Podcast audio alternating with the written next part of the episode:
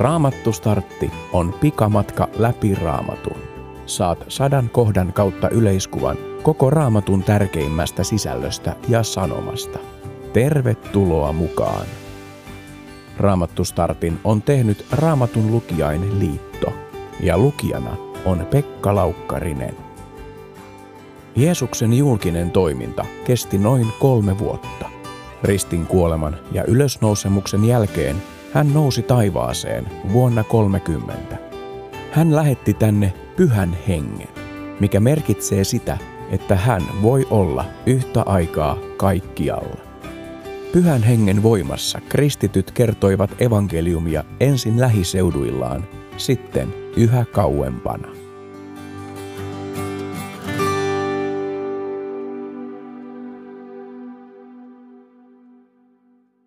Kun juutalaiset miehet astuivat roomalaisen sotapäällikön kotiin kertomaan Jeesuksesta, ylitettiin paljon korkeampi kynnys kuin uskommekaan. Luen apostolien tekojen luvusta kymmenen. Seuraavana päivänä Pietari lähti matkaan miesten kanssa, ja muutamat Joppessa asuvat veljet tulivat hänen mukaansa. Sitä seuraavana päivänä hän tuli Kesareaan. Kornelius oli kutsunut koolle sukulaisensa ja lähimmät ystävänsä ja odotti tulijoita.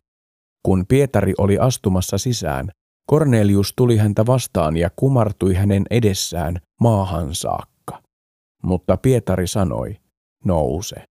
Minä olen vain ihminen, niin kuin sinäkin, ja auttoi hänet ylös. Sitten hän Korneliuksen kanssa keskustellen meni sisään ja tapasi siellä suuren joukon ihmisiä. Hän sanoi heille, niin kuin tiedätte, juutalaisen ei ole sallittua seurustella toiseen kansaan kuuluvien kanssa, eikä mennä heidän luokseen.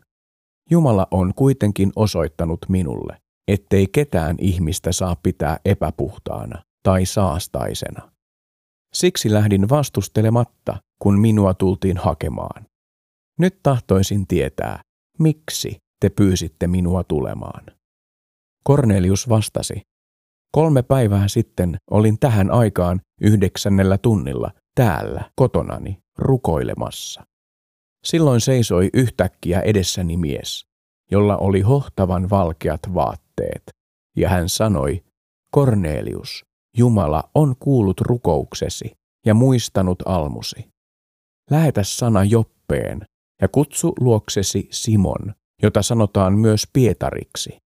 Hän asuu nahkuri Simonin talossa meren rannalla. Niinpä lähetin heti noutamaan sinua, ja teit hyvin, kun tulit. Nyt olemme kaikki täällä Jumalan edessä kuullaksemme, mitä Herra on sinun käskenyt puhua.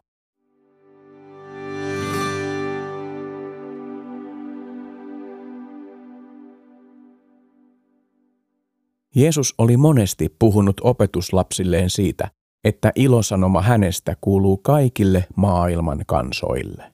Sen olivat maininneet jotkut profeetatkin jo vuosisatoja aiemmin.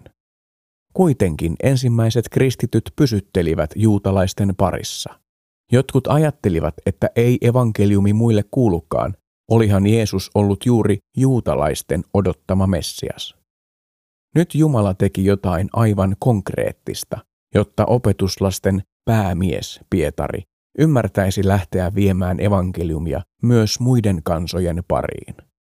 Pietari oli juuri edellisenä päivänä nähnyt erikoisen näyn. Hänen eteensä oli laskettu taivaasta eläimiä, jotka olivat juutalaisten silmissä epäpuhtaita, ja hänen oli käsketty teurastaa ja syödä ne. Jumala oli vakuuttanut, että mikään, minkä hän puhdistaa, ei ole enää epäpyhää. Näin siis oli myös eri kansojen kohdalla. Nekään eivät olleet epäpyhempiä kuin juutalaiset. Kornelius oli ensimmäinen raamatussa mainittu pakana, eli ei-juutalainen, jonka koko perhekunta kastettiin kristityiksi.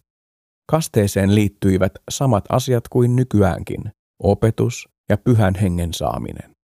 Pietarilla oli mukana todistajia, mikä oli hyvä juttu, sillä tätä tapausta hän joutui selittämään muille kristityille vielä monta kertaa. Pietarin vierailusta Korneliuksen kodissa alkoi maailman lähetys.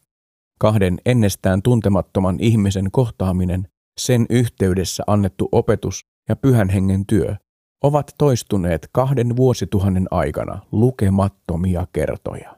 Sillä tavalla evankeliumi edelleenkin leviää. Se, joka tuntee Jeesuksen, kertoo hänestä jollekin toiselle, ja pyhä henki synnyttää uskon. Sinäkin voit olla tässä työssä mukana, juuri siellä missä asut ja liikut. Sivustolla raamattustartti.fi on jaksossa 75 Jeesus avaa rajat, myös laajempi lukukappale, josta voit lukea tarkemmin Pietarin edellisenä päivänä näkemästä kummallisesta näystä. Raamattustartin seuraavan jakson päähenkilö on Paavali, joka teki uskomattoman työn evankeliumin levittämiseksi.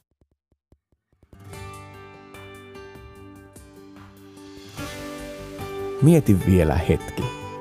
Millaiset ihmiset ovat nykyään valmiita kuulemaan evankeliumin?